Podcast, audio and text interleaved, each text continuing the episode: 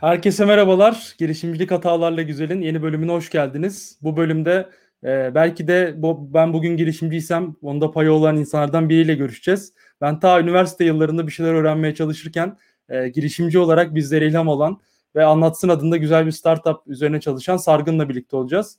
Benim e, üniversite katıldığım kariyer kamplarının birinde e, Sargın'la tanışmıştık. O günden beri sağ olsun e, ben bir şey istediğimde yardım ediyor. Ben de ona yardım etmeye çalışıyorum. Çok da sevdiğim bir kardeşim. Zaten bugün de güzel bir sohbet olacağına eminim. Hemen sahneye alalım. Ee, Sargın'a hoş geldin hocam. Hoş bulduk Enes. Valla aynı duygularımız karşılıklı. Benim de girişimciliğe devam etmemdeki motivasyon kaynaklarımın başında geliyorsun. ya sağ olasın. Vallahi... Çünkü biliyorsun bir, yani girişimcilik yani düşüşler, kalkışlar her zaman insanın motivasyona ihtiyacı oluyor. Bizi de motive edecek bir HR'ımız ya da işte bir yöneticimiz olmadığı için insan birbirini motive edince oluyor. O yüzden ben de sana çok teşekkür ederim Enes. Eyvallah. Vallahi şey, e, girişimciliğin kazandırdığı güzel insanları çok seviyorum. Sen de onlardan birisin. E, yıllardır e, özellikle üniversite çağındaki insanların doğru işe gitmesi, doğru yerlere gidebilmesi, e, doğru üniversitelerle devam edebilmesi için çok güzel çalışmalar bunlar. Çünkü Türkiye'deki en büyük problemlerden bir tanesi. E, belki de en büyüğü. E, o yüzden tebrik ediyorum. İstersen bir çok kısa bahset neler yaptığından bugüne kadar. Sonra hemen e, maddelerimize geçelim. Tabii ben Sargın. Ee, üniversite ikinci sınıfta aslında dört arkadaş e, ilk girişimimizi kurduk. Ee, o zamanlar 3-5 tane böyle batan projemiz oldu. Şu an onların detayına girmeyeyim açıkçası çünkü çok uzar. Çünkü bizim böyle bir öğrenci evimiz vardı ve bir gece aklımıza bir şey estiği zaman hadi bunu yapalım deyip sabaha kadar onu hayata geçirmiş oluyorduk. Sonra bir hafta 10 gün deneyip vazgeçtiğimiz çok fazla şeyimiz olmuştu. Sonra ama aslında ilk e, çıktığımız ilk gerçekten hani bunu iş olarak yapmaya başladığımız, gerçek bir girişim olarak kurguladığımız şey üniversitelianlatsın.com oldu. Üniversiteli anlatsında üniversite 2'den 3'e geçmiştik ve çok fazla telefonla haşır neşir olurduk. İşte ben Bilkent mezunuyum. Sargın abi ben Bilkent'imi seçsem, ODTÜ'yü seçsem, şu bölümümü seçsem, bu bölümümü seçsem ki benzer sohbetleri ben de tabii ki üniversiteye başlarken birçok işte tanıdığımla yapmıştım. Benden yaşça bir iki yaş büyük insanlarla yapmıştım. Ee, sonra biz şunu gördük. O kurucu ekipteki dört kişinin de yarısı kendi okulundan, bölümünden memnun değildi. Ve etrafımızda da böyle çok fazla insan vardı. E, dedi ki çok fazla insan okulundan bölümünden memnun değil. Çünkü bunun en büyük sebebi insanlar bilmeden e, üniversitelere, bölümlere giriyorlar. E, burada çok ufak bir network imkanı oluyor. Onlar da işte dayımın oğlu şu, işte komşumun kızı bu, uzaktan akrabalar, tanıdıklar ama o kadar. Yani her üniversite bölümüyle ilgili bilgi almak mümkün değildi. E, biz de dedik ki acaba üniversiteli anlatsın.com diye bir internet sitesi kursak ve üniversite öğrencileri kendi okul ve bölümlerini lise öğrencileri için anlatsalar deyip üniversiteli anlatsını kurduk. Ee, ama sonrasında yani üniversiteli anlatısında iki yıl, iki buçuk yıl uğraştık. Ama bir türlü para kazanamadık. Yani dediğim problem gerçekten var. Şu anda azalmış durumda. Yeni jenerasyonla konuştuğum zaman okulundan bölümünden memnun insan sayısı çok daha yüksek. Biraz daha bilinçliler ee, herhalde değil mi? Yani bilmiyorum. Valla güzel feedbackler alıyoruz üniversiteli anlatsın tarafıyla ilgili hala. Ee, ama oradan şunu diyebileceğim. Yani her problem para etmiyor benim gördüğüm. Bu problemden de biz para kazanamadık açıkçası. Ee, sonrasında üniversiteden mezun olma dönemimizde gelmesiyle birlikte şunu fark ettik bu sefer. Ee, tamam biz girişimci olmaya devam edeceğiz. Ama etrafımızdaki arkadaşlar işlere başvurmaya başladılar.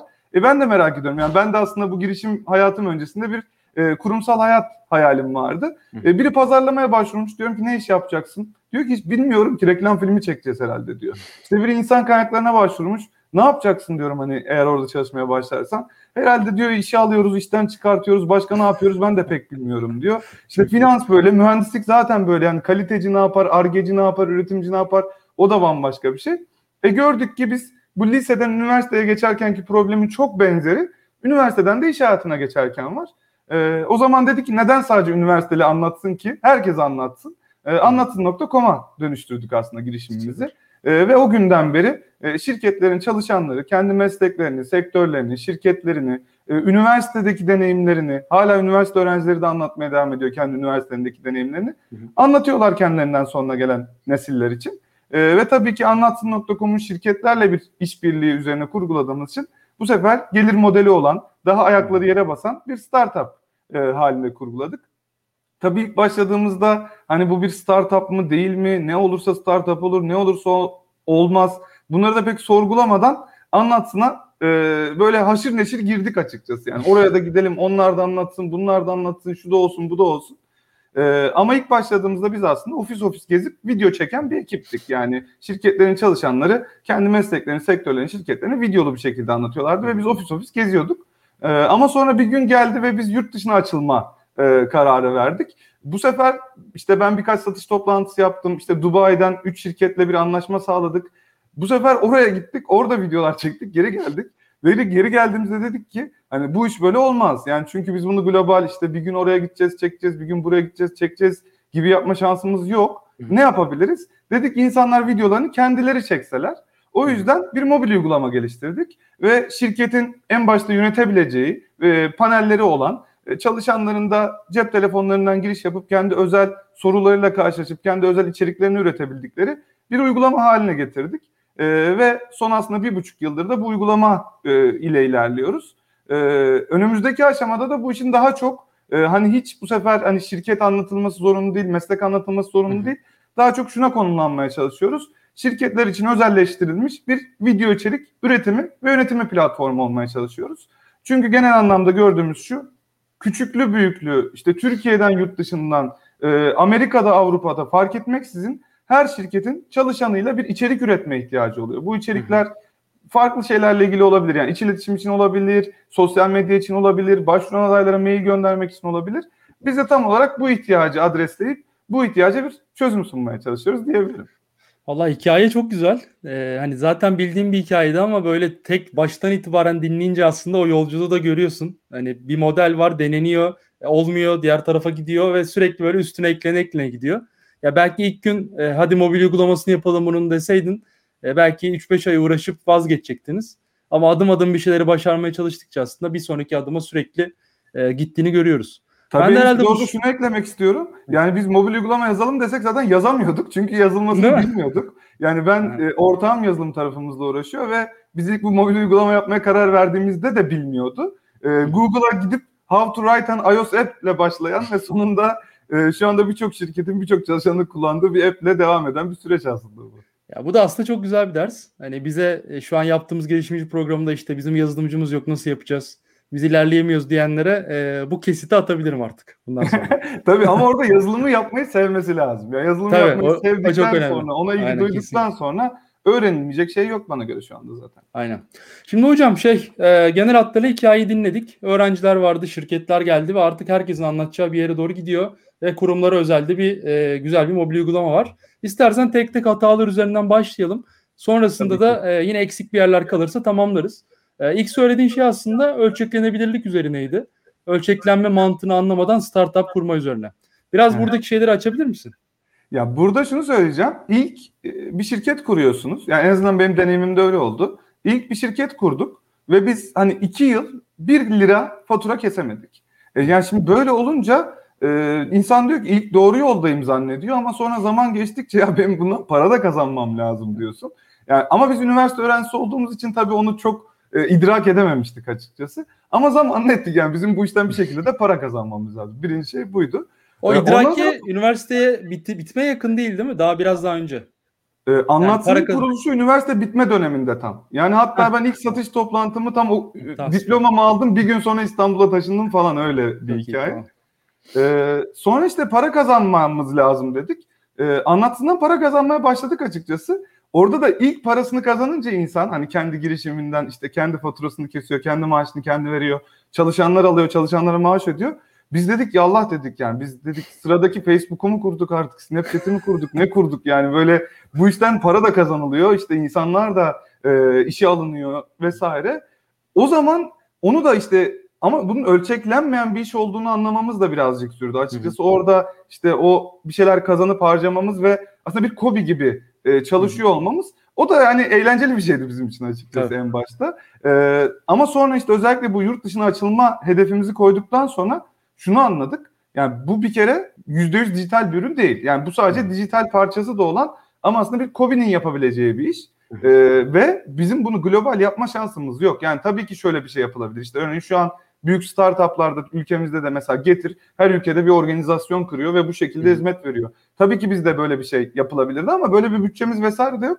Ve böyle bir şey de yapmak istemiyoruz. Yani biz her ülkede operasyonumuz olsun, yüzlerce çalışanımız olsun. Biz zaten baştan beri böyle bir hedefi olan bir ekip değiliz. Biz olabildiğince küçük bir ekiple büyük bir iş yapma peşinde olan bir ekiptik her zaman. E, o yüzden orada dedik ki He, ölçeklenme buymuş. Yani biz bunu küçük bir ekip olarak yapamıyoruz. Bir, lokasyona bağlıyız. İki, ki lokasyon olarak da hani yurt dışından bahsediyorum ama Ankara'da bile hani sıkıntı Tabii. yaşadık. Ankara'da bir müşterimiz olduğunda bile bizim için bir problem oluyordu.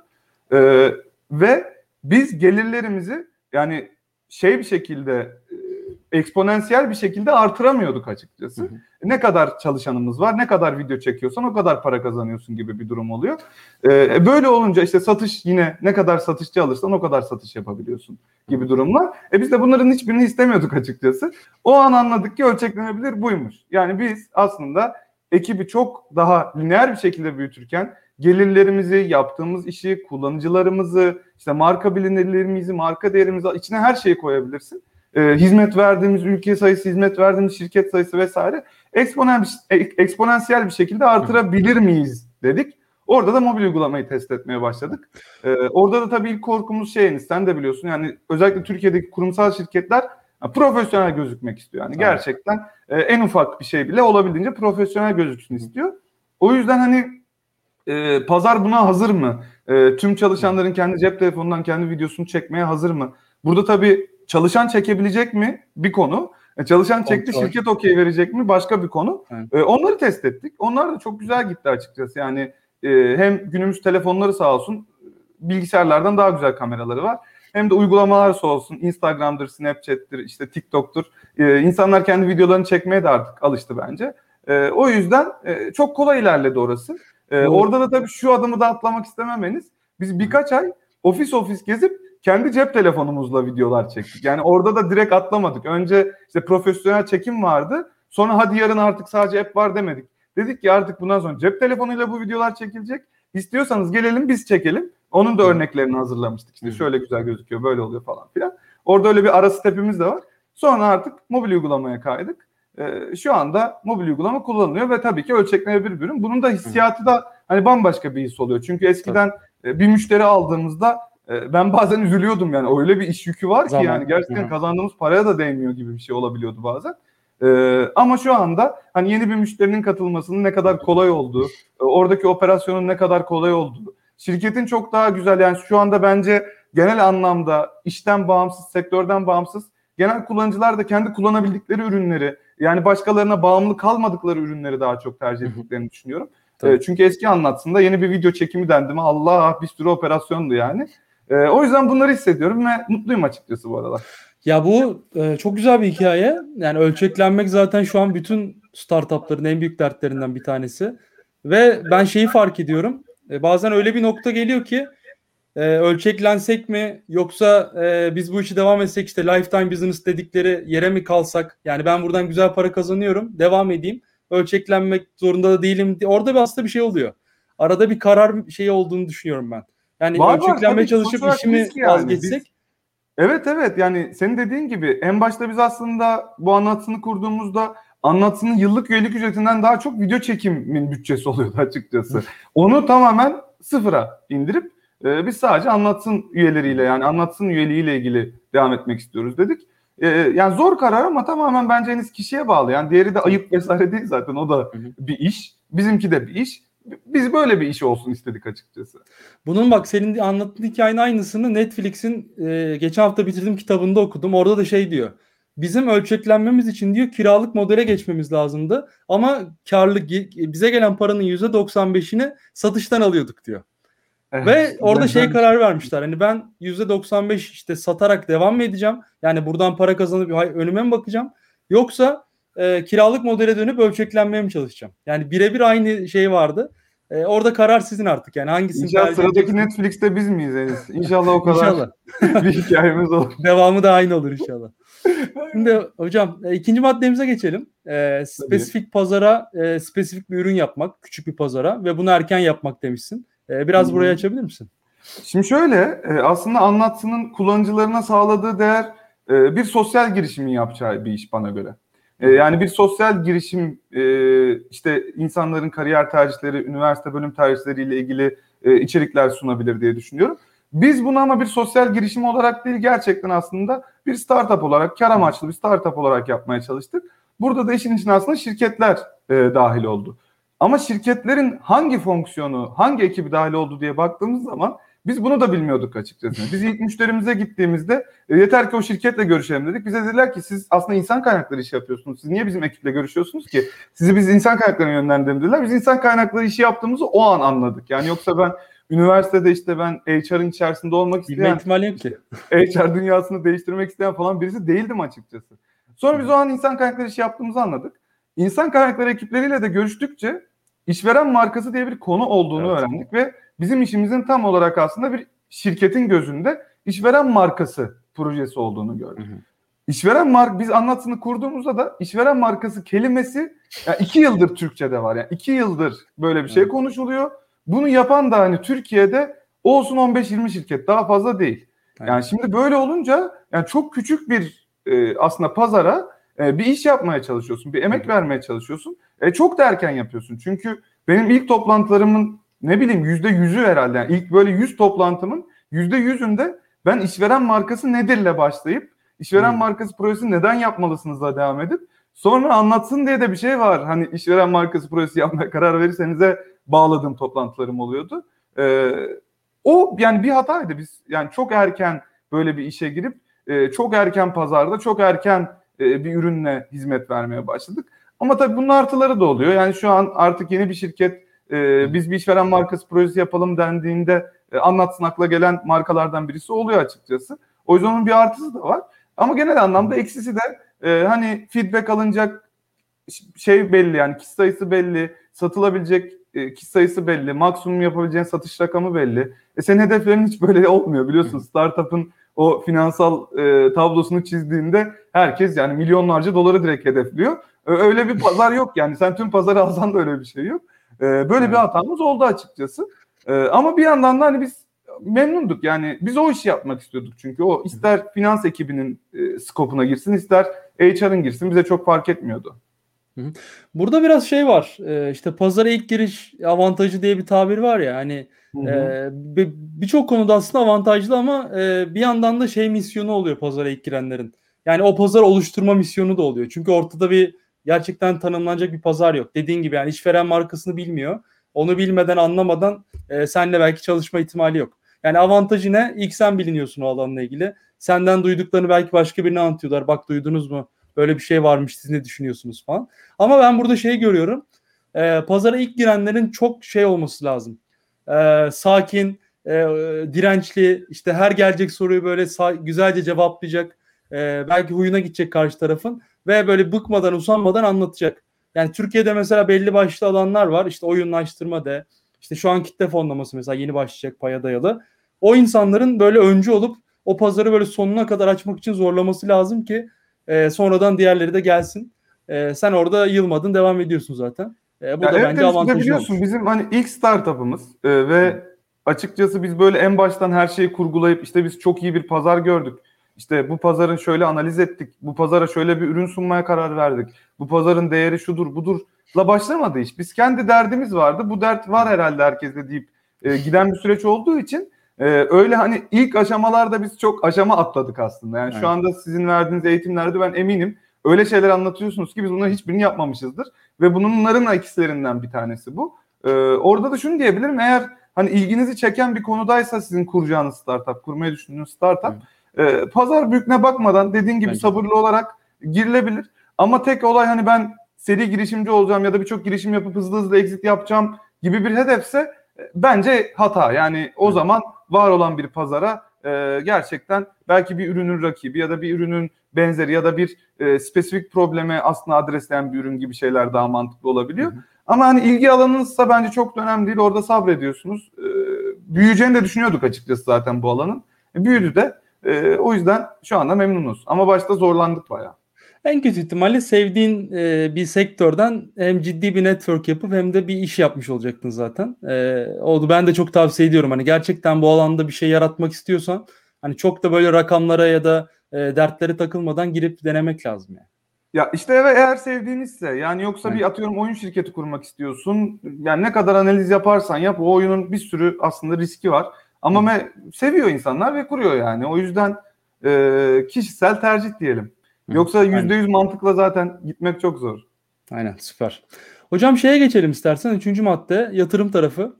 Ee, yatırımla ilgili neler anlatmak istersin? Bayağı erken aşama yatırım almıştın. Evet yatırım biz iki tur aldık. Ee, ilk tur yatırımı GBA'dan aldık ve GBA'nın aslında yani Türkiye'de ilk girişimciliğin konuşulduğu, ilk melek yatırımcılığın konuşulduğu, ilk melek yatırımların yapıldığı e, dönem. E, biz de o dönemlerde şöyle yatırım alma peşindeydik. Hani biz bir startup kurduk. Bu startup'ın kullanıcıları var ki o zamanın adı yani işte o bir startup mıdır o anki ürün o bambaşka bir tartışma konusu da. ee, işte bizim bir e, internet sitemiz var değil Bu internet sitesinin e, trafiği var, kullanıcıları var, kullanıcılar mutlu. O zaman dedik biz yatırım almamız lazım. Yani sıradaki Facebook'u, Apple'ı kuruyorsak, Snapchat'i kuruyorsak bizim yatırım almamız lazım deyip gidip yatırımcı sunumlarına çıktık. Ee, orada da aslında bize yatırım yapanlar e, demişti yani hala hatırlıyorum o sunumu. E, biz o zaman işte üniversite 3. sınıftayız. E, dediler ki hani sizin bu ürününüzün tutma şansı yok. E, ama biz sizin ekibinize çok güvendik. O yüzden biz sizin ekibinize yatırım yap bu melek yatırım zaten hani böyle bir şey öyle yüzde yüz mantıkla işlemiyor. Biz size bu yatırım yapmaya karar verdik. Ee, burada da aslında ekibinize güveniyoruz. Yoksa biz sizin ürününüzü çok da beğenmedik demişlerdi. Bu iş tutmaz demişlerdi ki tutmadı yani açıkçası.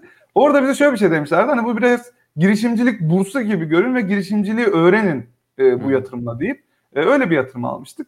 Öğrendik, yaptık, ettik vesaire. Ama oradan şu an dönüp baktığım zaman biz özellikle en yavaş zamanlarımız hep böyle o yatırımı aldıktan sonraki zamanlarımız. Yani çünkü e, hiç para kazanamıyorsun. Düşün bak iki yıl hiç para kazanmıyorsun. Sonra bir anda belli bir meblağ bir yatırım bütçesi hop diye banka hesabına geliyor. Diyorsun ki tamam. Ne yapacağını şaşırırsın. Yani biz daha ne çalışacağız ki bu tamam işte site devam etsin gibi bir mod oluyor. Tabii böyle olmaması lazım. Tabii. Ama insanda tabii ki ister istemez e, birazcık oluyor diyebilir miyiz? Yani o rahatlık, e, bankada bir paranın duruyor olması rahatlığı. E, sonra yavaş yavaş aslında atlatabildik. Yani e, orada ben yani yatırım orada en büyük problemimiz bence şuydu. Biz yatırımı harcamayı bilemedik. Yani bizim orada bir ihtiyacımız yoktu ki zaten hani şunları şunları şuraya harcayacağız, şöyle bir şeyler yapacağız, bunu buraya harcayacağız, bu kadarını şöyle yapacağız, böyle yapacağız gibi mantıklı bir planı çok oturtamadığımız için o parayı da düzgün harcayamadık. E, o yüzden benim herkese önerim kesinlikle ihtiyacınız varsa yatırım alın. Yani yoksa hiç almayın yani orada dursun diye almayın sizi yavaşlatıyor bu. Ve e, işte GBA bizim dönemimizde 10 tane startup'a yatırım yapmış. Bunun 8 tanesi batmış. Yani çok ya sen de biliyorsun e, girişimcilik ortalaması ne? Dünyada ya da Türkiye'de işte e, batan oranı veya Onda 9 genelde. Değil mi? Onda 9. E, o yüzden bence kesinlikle ihtiyaç olan kadar yatırım alınması lazım. Bizim de en büyük hatalarımızdan biri durduk yere yatırım almak oldu. Ee, bir de şöyle bir ekleme yapmak istiyorum buraya. Biz mesela devletten hibe destek falan hiç almadık. Ee, ben bunu da kesinlikle ihtiyaç varsa alınmasından yanayım. Evet. Yani orada da bir sürü startup görüyorum. Sırf hani para olsun diye alınıyor. Ee, gerçekten bir ihtiyaç görülüyorsa, gerçekten bir harcama planı varsa, bir düşünceler varsa bence o zaman alınmalı. Buna böyle havadan para gibi bakmayın. Çünkü bu çok hızlı eriyor yani. Bir ofis tutuyorsun, iki çalışan alıyorsun zaten hani çok hızlı bitiyor. E, ve bir anda aslında borç batağında da bulabiliyorsun kendini. E, o yüzden benim önerim kesinlikle ihtiyaç olunan kadar ihtiyaç olunan anda yatırım almak. Orada biraz şey var benim gözlemlediğim kadarıyla işte yatırım almak, hibe alabilmek, işte bir yarışmada başarılı görünebilmek biraz şey gibi geliyor bana. Böyle nişan takıyormuş gibi sanki e, bir rütbe kazanıyormuş gibi hissediyorlar. Yani ben başardım. Biraz bak, kazanıyorsun ben... aslında. İster Ama... istemez biz mesela bir GBA girişimi oluyoruz. Yani onun da bir sürü tabii. tabii ki artısı oluyor. Ama yani olmasa da ne olur yani gibi bir noktadayım ben birazcık. Çünkü ister istemez oluyor. Yok o zaten oluyor. Onu ben de kabul ediyorum ama işte olması e, başarının en önemli şeylerinden biri midir? Soru işareti ha, aslında. O kesin değil. İşte bence de bizim ülkede şu zaten yatırım almak başarı olarak gözüküyor. Yani hedef yatırım almak anladın mı? Bir startup kuruluyor. Hedefin ne? Yatırım almak. Ya yatırım almak bir hedef olamaz ki. Zaten senin hedefine giden bir parça anca olabilir o. Yani yatırım alınca hiçbir şey bitmiyor çünkü. Sabah yine uyanıyorsun ve yine aynı problemlerle devam ediyorsun. Ee, kesinlikle katılıyorum yani. Orada tabii ki bir sürü artısı var. Bu sadece maddi bir şey de değil. Yani orada işte herkesin sana bakış açısı değişiyor açıkçası. Tabii tabii. tabii ee, bir yerden yatırımı. Çünkü belli bir insanlar sana güvenmiş e, vesaire durumu oluyor. Ee, ama ihtiyaç yoksa bence kesin negatif etki. Yani benim bir sürü arkadaşım da oldu yine. Ee, böyle startup kurup batan, yatırım aldıktan sonra çok fazla tanıdığım oldu. Onun zamanını falan işte planlamak lazım yani. Gerçekten ihtiyaç mı diye. İstersen bir sonraki Kesinlikle. maddemize geçelim hocam. Ee, Geçelim. e, yerel ürün yapmak mı? Global ürün direkt denemek mi? Bu da aslında en popüler sorulardan bir tanesi. Ya ben açıkçası diyorum ki keşke biz ilk günde global bir ürün olarak çıksaydık, global bir ürün olarak deneseydik diyorum. E, ama belki öyle yapsak da başarısız olacaktık. O yüzden e, hiç hani e, doğru bir cevabı, kesin bir cevabı olmayan bir soru. E, ama bunu ben kendimizde bir biz hani hata olarak görüyoruz. Biz ilk günden aslında şu an globalde 9 ülkede hizmet veriyoruz ve markamız Hı hı. Talbot. E, Talbot olarak buna başlayıp Talbot olarak devam edip tabii ki Türkiye'de de hizmet verip ama yurt dışında da hizmet veren e, bir halde başlamak e, yani bir sonraki startup'ımda global kurarım diye düşünüyorum Enis açıkçası. Hı hı. Ama orada tabii hani en başta bizim kurduğumuz iş ölçeklenebilir bir iş de olmadığı için ister istemez sadece Türkiye pazarına yönelik ve Türkiye'de bir şeyleri test etmemiz gereken bir şeyler oldu. E, ama hani zaten biliyorsun çoğu hata e, girişimin ilk yani ilk girişimde yapılıyor. Bizim de ilk girişimde yaptığımız hatalardan bir tanesi bence. E, şu an bir sonraki girişimin ben asla hani Türkiye özel bir şey olacağını düşünmüyorum. Ee, ya bir de zaten pandemi döneminde artık hani lokasyon diye bir şey de kalmadı. Ben Kesinlikle. geçen gün işte Dubai'den bir şirketle toplantı yaptım. Şirket Dubai'de ben işte sunum yapıyorum. Benim İstanbul'da olduğumu bilen yok. Toplantı yaptığım kişilerin bir tanesi İsviçre'de, birisi Hollanda'da ama aslında ikisi de Dubai'deki şirketin çalışanı. Hani öyle bir lokasyon e, şeyi de kalmadı günümüzde. Hı. E, o yüzden bir sonraki startup'ımda ben asla böyle sıfırdan Türkiye'de başlamayı pek olmaz diye düşünüyorum tabii yine o zamanın şartları her şeyi belirler. Belki yine bir test et. Ya belki bir de hızlı olmak önemli yani. Yani Tabii. bizim anlatsından Talbot'a geçişimiz nereden baksan 4-5 yıl sürdü. Hı. E, onu belki çok daha kısa tutabilmek, o testleri hızlı hızlı yapabilmek belki kritik olabilir. Siz, sizden sonra hani anlatsın çıktığında dünyada olmayan ama Telbat'a o 4 aradaki 4-5 senede girip domine edebilen var mı mesela? Başka- Yok açıkçası. Yani şöyle bir şey var. Ee, eğer dediğimiz şey işte videolu iş ilanı sitesi ise Hı hı. e, videolu iş ilan siteleri var. Hatta en büyüğünün kurucusu bayağı ünlü. Yani Amerika'da bir Hı hı. startup. E, çok ünlüler. E, böyle TED Talk'ları falan bile ünlü. E, öyle bir ün. E, şey ama o tamamen bir iş ilanı sitesi. içinde videolar var. Biz Hı hı. zaten anlatsın baştan beri böyle değildi. O yüzden biz Hı hı. anlatsını kesinlikle farklı konumluyoruz. Yani biz sadece iş ilanına yönelik bir şey yapmıyoruz. Ve Hı hı. bu çoğu sitenin o globaldeki büyük sitelerden daha yüksek trafiğimiz olan dönemler oluyor açıkçası. Hı hı. Çünkü biz görüyoruz ki sadece iş ilanı değil insanların derdi. Yani Evet. ne iş yapıyorsun, bir günün nasıl geçiyor, buraya nasıl girilim, işte burada mülakatta bana ne soracaklar, başladığımda ilk günüm nasıl geçecek, çıkmak istediğimde ne oluyor? Orada bir sürü soru var. Sadece Hı hı. bir iş tanımı ve aranan özellikler kimseye yetmiyor bence günümüzde. Tabii. Ee, sadece bir iş tanımı ve aranan özelliklerin dışına çıkan bir tek biz varız. Ee, onun haricinde bunu böyle ölçeklenebilir şekilde yapan da bir tek biz varız. Şu an işte Avrupa'da da benzer e, böyle videolu iş ilanı sitesi tarzı bir site var. Hindistan tarafında da var mesela. Kanada'da da var. Ama bunların hepsi yine bizim aslında ilk yaptığımız gibi ofis ofis gezip video çekiyor. Ve o yüzden hepsi bölgesel kalıyor zaten. Bunu böyle e, yüzde yüz ölçeklenebilir halde yapan ve e, dediğim gibi sadece iş tanımı ve sadece aranan özelliklerde bağlı kalmayan e, bir tek biz varız. Sadece onu şöyle bir ekleme yapacağım. E, bir ara e, İngiltere'den bizim yaptığımız gibi işte bir şirketin çalışanlarıyla video içerik üretmesini sağlayan ve bunu mobil uygulamadan sağlayan e, bir startup çıktı. E, sadece iki yıl içerisinde 40 müşteriye ulaştıktan sonra exit yaptılar Oracle'a. E, öyle bir e, oyuncu da doğdu ama o da bambaşka birazcık çünkü o da işte çalışanlardan video toplayıp o videoları keseyim birleştireyim arkasına Hı. müzik koyayım gibi bir hep öyle bir e, HR odaklı bir şey değil açıkçası ama Anladım. bizim esas rakip gördüğümüz o. Çünkü biz esasında öyle bir hani ölçeklenebilir hizmet verme peşindeyiz. Tabii dediğin gibi yani şu an e, rekabet de çok fazla var insanlar arasında. Kurum da çok fazla. E, orada hani sadece ilanı görmek değil onun derdi. Orada kültürü öğrenmek, belki daha detay bilgileri öğrenmek. O yüzden hani o geçiş de güzel olmuş. Tam o geçişi konuşmuşken istersen bir sonraki madde direkt onunla alakalı zaten. E, pivot etmek ve ürün üzerine demişsin ki 13. versiyonumuzdayız.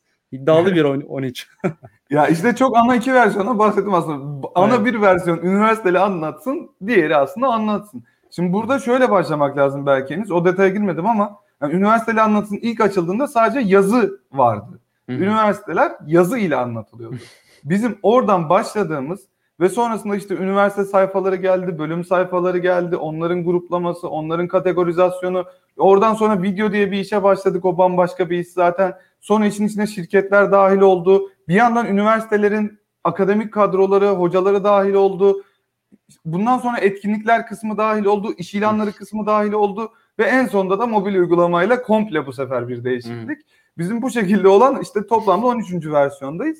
Bence çok önemli. Yani çünkü ilk denediğin şey zaten tutmuyor benim gördüğüm. Yani bir tane bir şey denedim ve tutturdum diyen ben çok, çok az insan yani tutmuyor demeyeyim de %99.9 tutmuyor diyelim. Aynen. %001 tabii ki var.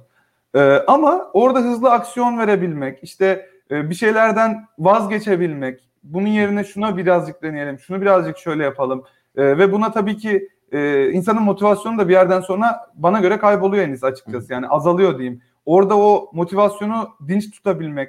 Çünkü yani benim ortağımın anlattığını sıfırdan yani tüm yazdığı kodu silip sıfırdan yazdığı kaç kez oldu. Ee, bu da birazcık hani sıkıcı bir iş ister istemez. Hani baştan aynı yaptığın şeyi tekrar yapmak böyle büyük çapta. Ee, o yüzden hani kendini motive edebilmek çok kritik bu işte.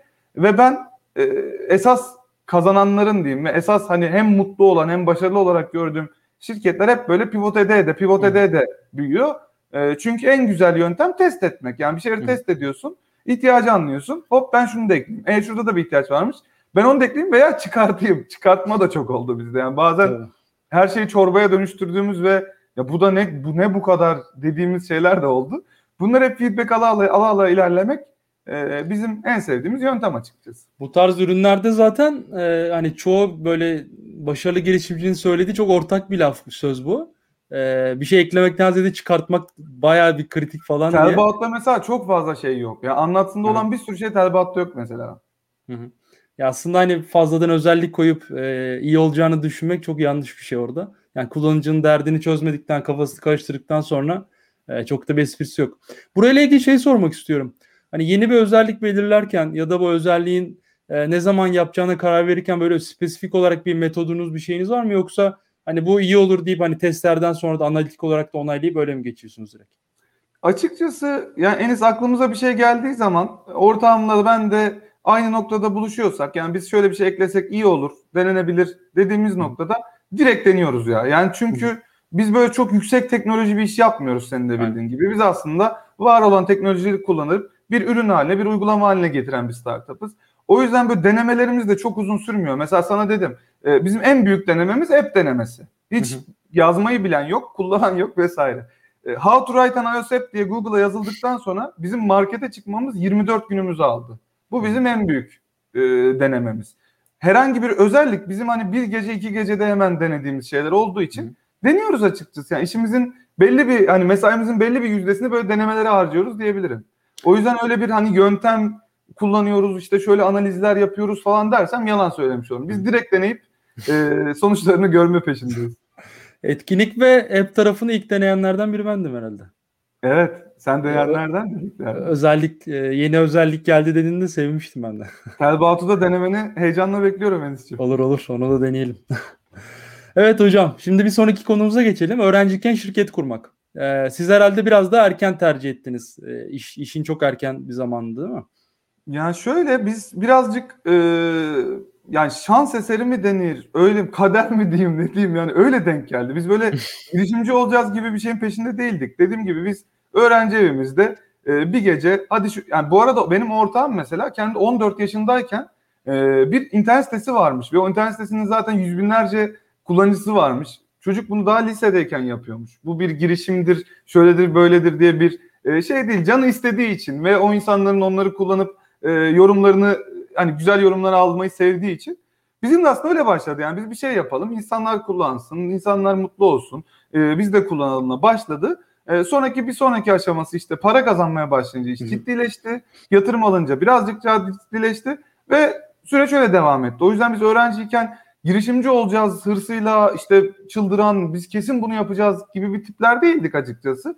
Denedik denedik işte oldu bir şeyler bir şeyler gördük kendimize hedefler koyduk. Kaç kez hani şirketi kapatma noktasına geldik açıkçası yani şu tarihe kadar şu kadar kullanıcıya ulaşamazsak abi biz bunu kapatalım. Ya da işte şu tarihe kadar şu kadar bir e, fatura kesemezsek biz bunu kapatalım e, gibi e, hedefler de koyduk. Onlar tutturduk, devam ettik. bu şekilde ilerledi. O yüzden e, ben hani öğrenciyken böyle bir hevesim vardı ve buna yönelecektim ve buna yöneldim diyemem. Ama şunu söyleyebilirim. Bence üniversite öğrencisiyken e, bir girişim denemek e, en uygun zamanlardan biri olarak görüyorum. Yani Kesinlikle. öğrenciyken ki dönemi. Çünkü işte mesela diyelim ki 40 yaşına geldin. İşte çoluğun var, çocuğun var, giderlerin var. işte ne bileyim kredi çektin, ev aldın, onu aldın, bunu aldın, ödemelerin var. O noktada hani aylık maaşından vazgeçip bir startup denemek benim gördüğüm kadarıyla gerçekten zor. Ama zor. öğrenciyken neyden feragat ediyorsun? Ne bileyim bir sezon dizi izlemiyorsun. Ee, bir oynadığın oyunu işte bir süre oynamıyorsun ve deniyorsun. Özellikle böyle işte dijital bir iş yapıyorsan bir web sitesidir, bir uygulamadır. E bunun zaten bir maliyeti de olmuyor doğru düzgün. Yani çok ufak maliyetlere bu işler kuruluyor. O yüzden ben öğrenciyken denemenin e, yani çok çok çok önemli olduğunu ve ben de böyleydim. Yani girişimci olacağım diye çıkmadım yola. Ben bunu dene, deneyeyim dedim. Ve deneyince de hoşuma gitti, devam ettim. Tüm öğrenci arkadaşlara öneriyorum. E, hatta ben yani şöyle bir sözüm var. E, diyelim ki işte öğrenciyken bir girişim kurdunuz ve bu girişimin başına gelebilecek en kötü şey batması. Battı diyelim. Ee, ve mezun oldunuz ve girişimci olmamaya karar verdiniz. Size uygun olmadığına karar verdiniz ve kurumsal şirketlerde iş başvurularında bulunmaya başladınız.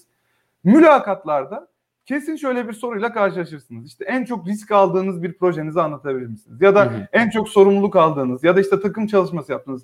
Bu tarz tabii ki şirketten şirkete değişer ama bu tarz bir soruyla karşılaşırsınız. Ve o soruya çoğu yeni mezun ya bir kulüp tecrübesi anlatır ya bir staj Etkinlik tecrübesi yapıyorduk. anlatır. Bu kadar. Ama sen eğer üniversitedeyken bir girişim denemişsen orada çıkar dersin ki ben daha şu yaşımdayken şirket kurdum. Şunları şunları denedim. Sonrasında olmadı bu sebepten battım ama benim en yüksek sorumluluk alıp denediğim şey bu oldu dersin. Kesinlikle. Ve o mülakatta 10-0 öne geçersin. Kesinlikle. O yüzden ben öğrenci arkadaşlar her zaman şunu söylüyorum. Eğer girişimcilik denerseniz en kötü ihtimalle bir mülakatta anlatacağınız heyecanlı bir hikayeniz olur. O yüzden ben denemenizi öneririm. Valla çok güzel bir açıklama oldu bu. Ee, yani ben mesela kendi e, mülakat zamanlarımı hatırladım. E, ne anlatıyordum? İşte PMI Türkiye'deki etkinlikleri, e, işte Eczacıbaşı'ndaki ve işte BNP Paribas e, bir de birkaç tane startupta öyle girip çıkmıştım. E, yani o bile fark yaratıyordu ama bu senin Tabii söylediğin çünkü onları e, çok yapmayan fazla fark zaten yaratıyor. bak ben sana şunu diyeyim. Zaten sen işte ne bileyim yüzde doksan kişiler zaten işte staj bulamıyorlar. Ne bileyim hele bir de pandemi döneminde iyice zorlaştı. Aynen. Kulüplere katılınmıyor vesaire. Zaten bunlara katılan küçük bir kitle var. İşte sen mesela onun da daha e, Aynen. dibine inmek istiyorsan sana, size böyle bir hikaye önerim var aslında. Hı hı. Kesinlikle. Çok güzel bir tavsiye. Evet hocam bir sonraki maddemiz e, mühendislik okuyup startup'ın satış tarafıyla ilgilenmek. Evet. Satış sen hep baştan bayağıdır satış tarafına ana sorumlusun zaten. Evet. Ee, biraz bahset istersen. Aynen baştan beri. Yani orada da şöyle diyeyim. E, işte bazen e, girişim kuran arkadaşlar görüyorum. E, mesela 5 tane yazılımcı, beşimiz de yazılım yapacağız diye yola çıkıyorlar. Veya 5 tane işte satış odaklı arkadaş, biz beşimiz de işte satış odaklıyız, biz böyle kuracağız diye çıkıyorlar.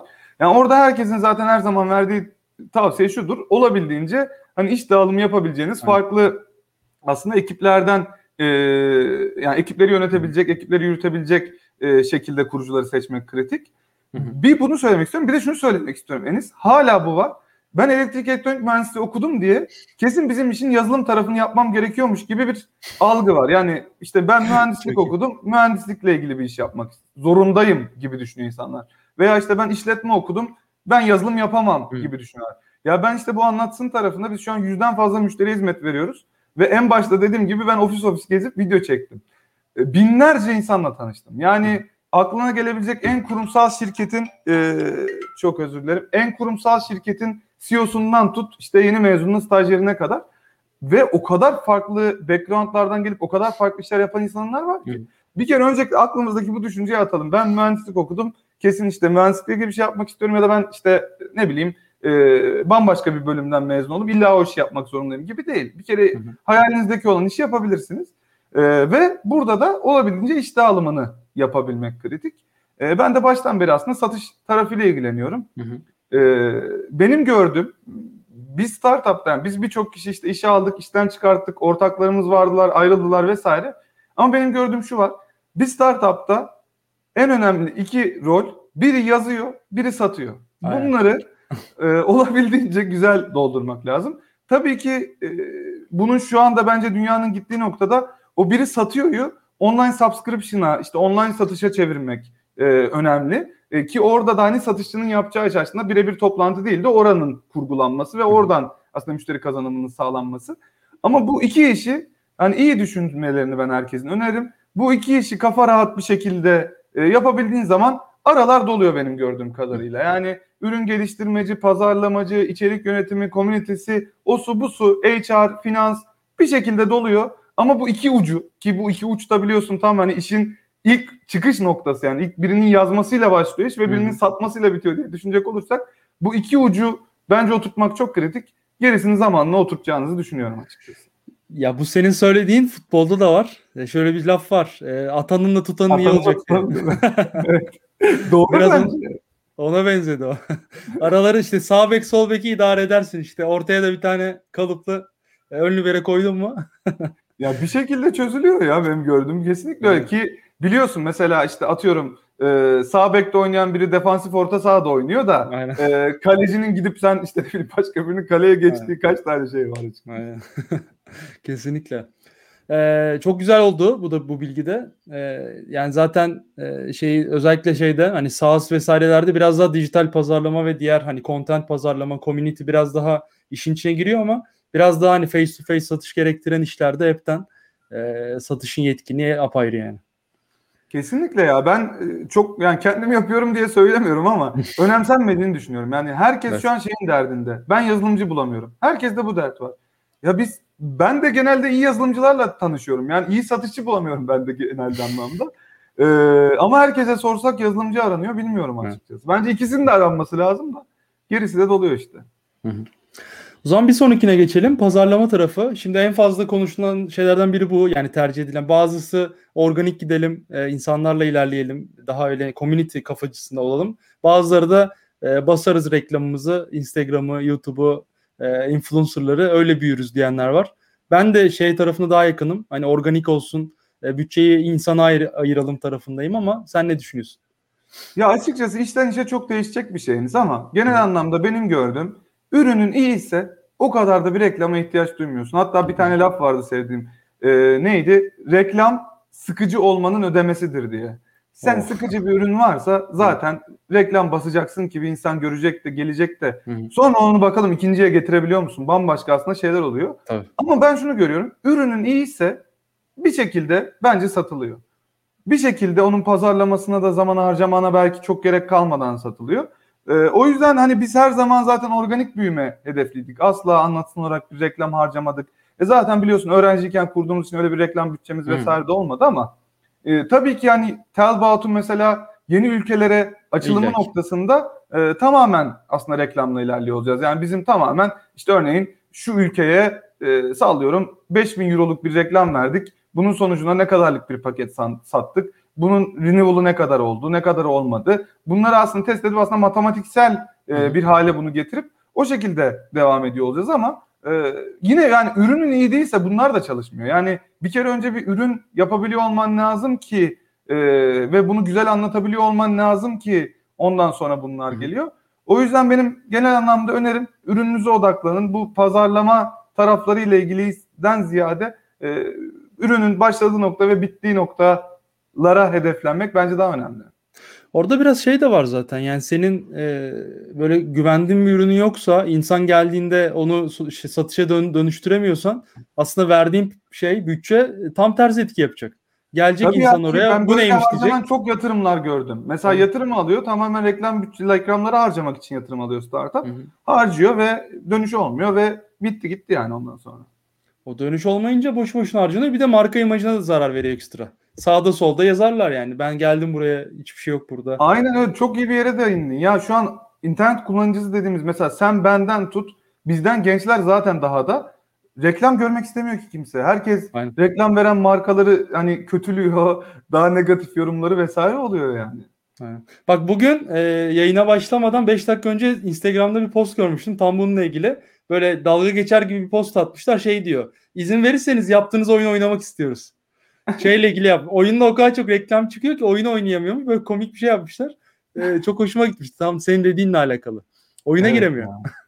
Ya şu an Oyun- o reklamlarda bir de oyun reklamlarında iyice yalan söyleme şeyi var. Evet, Ee, huyu var yani.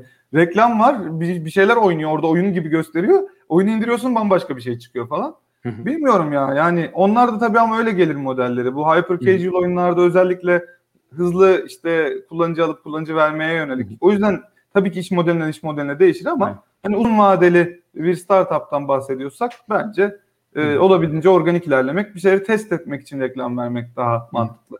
Süper. Son maddemize geldik. Ee, anlatsının fikir sahibi sen değilsin. Ee, ve hatta ayrıldı. Ee, Eril yanlış hatırlamıyorsam ismini. Evet, evet. Ee, bu, bu konuda neler dersin? Herkes fikir sahibi olmamalı gibi Evet ya bunu özellikle değinelim istiyordum yani. açıkçası. Yani bir hata gibi vesaire değil de e, net olarak hani bu konuya girmek istiyorum. Çünkü yine e, benzer benim gördüğüm hani bir girişim kurmak istiyorsan illa fikir senin olmalı. İlla fikir benden çıkmalı. Ne bileyim böyle bir bakış açısı var benim genel anlamda gördüğüm. Hani Enis'in güzel bir fikri varmış ben onun ekibine dahil olayım diyen kişi sayısını çok az görüyorum açıkçası. Evet. Sanki ayıp gibi hani ne bileyim böyle bir ayıp yok arkadaşlar. Buna değinmek istedim açıkçası. Biz startup'ımızı kurduğumuzda dört kurucu ortaktık. Ve e, Enis'in bahsettiği gibi Eril e, ortaklarımdan Eril aslında bizim fikir sahibimizdi. E, hatta işin tam kuruluş aşaması şöyle oluyor. E, Eril ve diğer iki arkadaş beraber tam başlıyorlar. Başlıyorlar daha site bitmeden diyorlar ki ya bizim bu işin hani pazarlama satış tarafını yürütecek birine kesin ihtiyacımız var. Çünkü işte birimiz ürün geliştiriyoruz, ikimiz yazılım yapıyoruz. E, bu böyle olmayacak. E, direkt benimle iletişime geçip Sargın hani bizim ekibe dahil olmak ister misin diyorlar. Ve ben ondan sonra ekibe dahil oluyorum aslında. İlk hikayenin başlangıcı böyle. Ee, ve bu ayıp değil. Yani sizin fikriniz olmak zorunda değil. Bir fikre tabii ki dahil olabilirsiniz. Ne kadar erken aşama dahil olursanız tabii ki o kadar yüksek bir hisseniz olur. Daha kuruluş aşamasına dahil olursanız zaten kurucu ortak olursunuz. Ama sonradan da dahil olunabilir. Yani bunlar böyle çok ayıp gibi geliyor bizim ülkede. Niye anlamıyorum. Böyle yurt dışında artık hani özellikle Amerika gibi bu startup kültürü oturmuş yerlerde sen de biliyorsun artık iş ilan sitelerinde bile işte stock, stock option'lar yazıyor. Aynen. İşte sana şu kadar stock option veririz girersen vesaire. Mesela stock option yazıyor yüzde 0.0001 diyor mesela.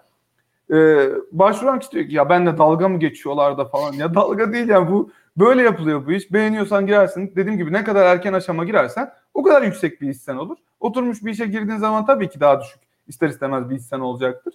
Ee, ama özellikle bu konuya değinelim istedim. Ee, burada tabii ki hani şöyle bir tavsiyem olabilir. Ben bizim üniversitemizde bir öğrenci kulübünün başkanıydım. Ve bu sayede aslında kendi yaşıtlarım arasında e, olabildiğince network'üm vardı. Yani her bölümden arkadaşla tanışırdım. Her bölümden onlarla işte ya sporla ilgili ya eğlenceyle ilgili bir yerde denk gelirdik. Bir yerde hani hem ben tanırdım kime ne sorsam çözülür hem onlar beni tanırdı. Hani sargın neyi yapar neyi yapamaz vesaire.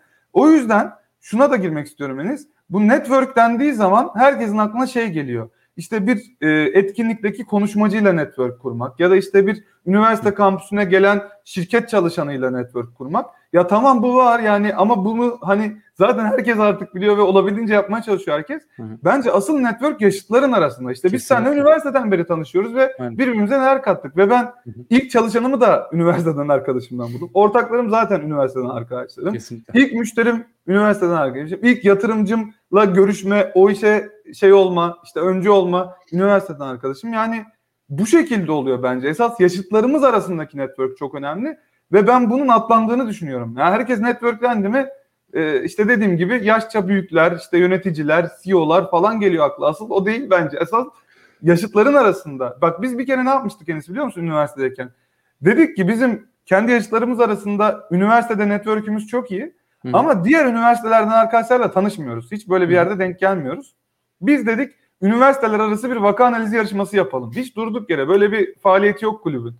Sırf kendimiz için böyle bir etkinlik düzenledik. Bu etkinliğin işte sponsoru oldu, vakasını veren oldu falan filan. Ve 15 üniversiteden arkadaş geldi. 15 üniversiteden biz insanlarla tanıştık. Hala hepsiyle neredeyse görüşüyorum. Hı Yani biri bilmem ne oldu, biri başka bir şey oldu. Şimdi hepsini şey yapmayayım da. E, yani onlar da o kadar çok işime yarıyor. Ben de onların işine yarıyorum. Bence bu çok önemli. Yani o yaşıtlar arası network'ü sağlamak bence çok kritik. Bunun atlandığını düşünüyorum ben. Ya burada kesinlikle katılıyorum. Yani bir de bir insanı e, 32-33 yaşından sonra tanımak var. Bir de e, 20 yaşlarda tanımak var. Hani o zamanlarda biraz da e, tanıyorsun ve 8-10 sene hani sosyal medyada takip ediyorsun, denk geliyorsun, bir kahve içiyorsun, yemek yiyorsun, e, bir şeye ihtiyacın olduğunda arıyorsun. Yani süre gelen bir ilişki de var. Ama bu yaşlarda tanıdığın birinin geçmişini çok fazla bilmiyorsun. Belki sildi her şeyi paylaşım olarak ya da araştırdığında belki bulamıyorsun. Ama insanları tanımak için de çok mantıklı. Ee, yani senin dediğin aslında çok doğru bir nokta. Özellikle öğrencilerin ekstra dikkat etmesi lazım. Hani biz abi bizden geçti artık. O şeyler de Evet işte için üniversiteden mezun olunca bir de iyice zor Enis. Sen de biliyorsun Tabii. yani iş yaptığın belli sayıda bir insan oluyor. İşte kendi ekibin oluyor. O kadarlık bir network'ün oluyor. Yani durduk yere biriyle tanışmıyorsun pek açıkçası. Ya benim Ama için biraz daha farklı. Çok denk geliyor böyle şeyler işte. Yani benim için biliyorsun biraz farklıydı. E, Günde e, 60, ortalama 60 kişinin katıldığı Senin etkinlikler için bambaşka için ama işte. Çok şey. Sen çok benim- şanslısın o konuda bence. işimle alakalı benim biraz da. Çok şanslısın işte. Ya İlk normal dediğin- işlerde bildiğin gibi 5-10 Tabii. kişiyle ya bir network'ün oluyor yani. Kesinlikle. İlk dediğindeki şunu ekleyeyim sonra yavaş yavaş kapatalım. Ee, ben de çok fazla gözlemliyorum onu. Yani benim fikrim yok ben girişimci olamam. Burada biraz şey var. Uçlarda yaşamayı seven bir memleketiz her konuda. Hani ya kurumsalda çalışayım ya fikrim olsun hayata geçireyim. Ortası var abi bunun. Hani senin anlattığın gibi gir bir yere ekip arkadaşı olarak devam et. Mesela en büyük gördüğüm sıkıntı şu. Aynı fikri sahipler. İkisi de diyelim ki X, X'i düşünmüş. Ya bir zahmet bir oturun konuşun. Belki birlikte hareket etseniz başarı ulaşacaksınız. Bir de şey sadece fikir aşaması şey ileride değil yani. Ortada ne yazılım var, ne satış var, ne müşteri hiçbir şey yok. Ya sen bundan güzel ekip arkadaş olabilir mi? Yani aynı anda aynı şeyi düşünmüşsün. Ee, müthiş bir ortaklık yani. Daha ne olabilir ki abi? Büyük şans ya. Büyük Şans. şans, işte. Tabii ki. Ama değerlendirmiyorlar. Ya işte biraz bizim şeylerde de yani biz şirketi ilk kurduğumuzda bizim bence bir üst jenerasyonumuz. İşte benim e, özellikle dayılarım falan bana şey yapmıştı yani. Sargın öyle ortaklı işe mi girilir? İşte sen bunu kendin kursan kuramaz mısın? Falan filan. Böyle bir güvensizlik de var bizim Evet. özellikle üst jenerasyonda. Bence bunların işte birazcık etkisi. Kesinlikle. Hocam ağzına sağlık. Ee, 52 dakika dolu dolu. Ee, çok güzel bir yayın oldu. Ee, seni de özlemişim. Bir süredir görüşememiştik. Ee, görüşmüş Böyle yayın, yani. aynen yayın vesilesiyle sohbet etmiş olduk. Ağzına sağlık. Valla ben çok teşekkür ederim. Senin ağzına sağlık. Davet için çok teşekkür ediyorum. İzleyenlere de çok teşekkür ediyorum. Lütfen like atmayı, yorum atmayı, abone olmayı unutmuyoruz arkadaşlar. Bunu da YouTube'a girmişken söylememeden geçemezdim açıkçası. Çok teşekkür ediyorum Sağ için. Yani gerçekten 52 dakikanın sonuna kadar dinleyen olduysa e, herkese çok teşekkürler. Bir sonraki bölümlerde görüşmek üzere. Kendinize iyi bakın ve her zaman dediğimiz gibi girişimcilik hatalarla güzel. Hoşçakalın. Güle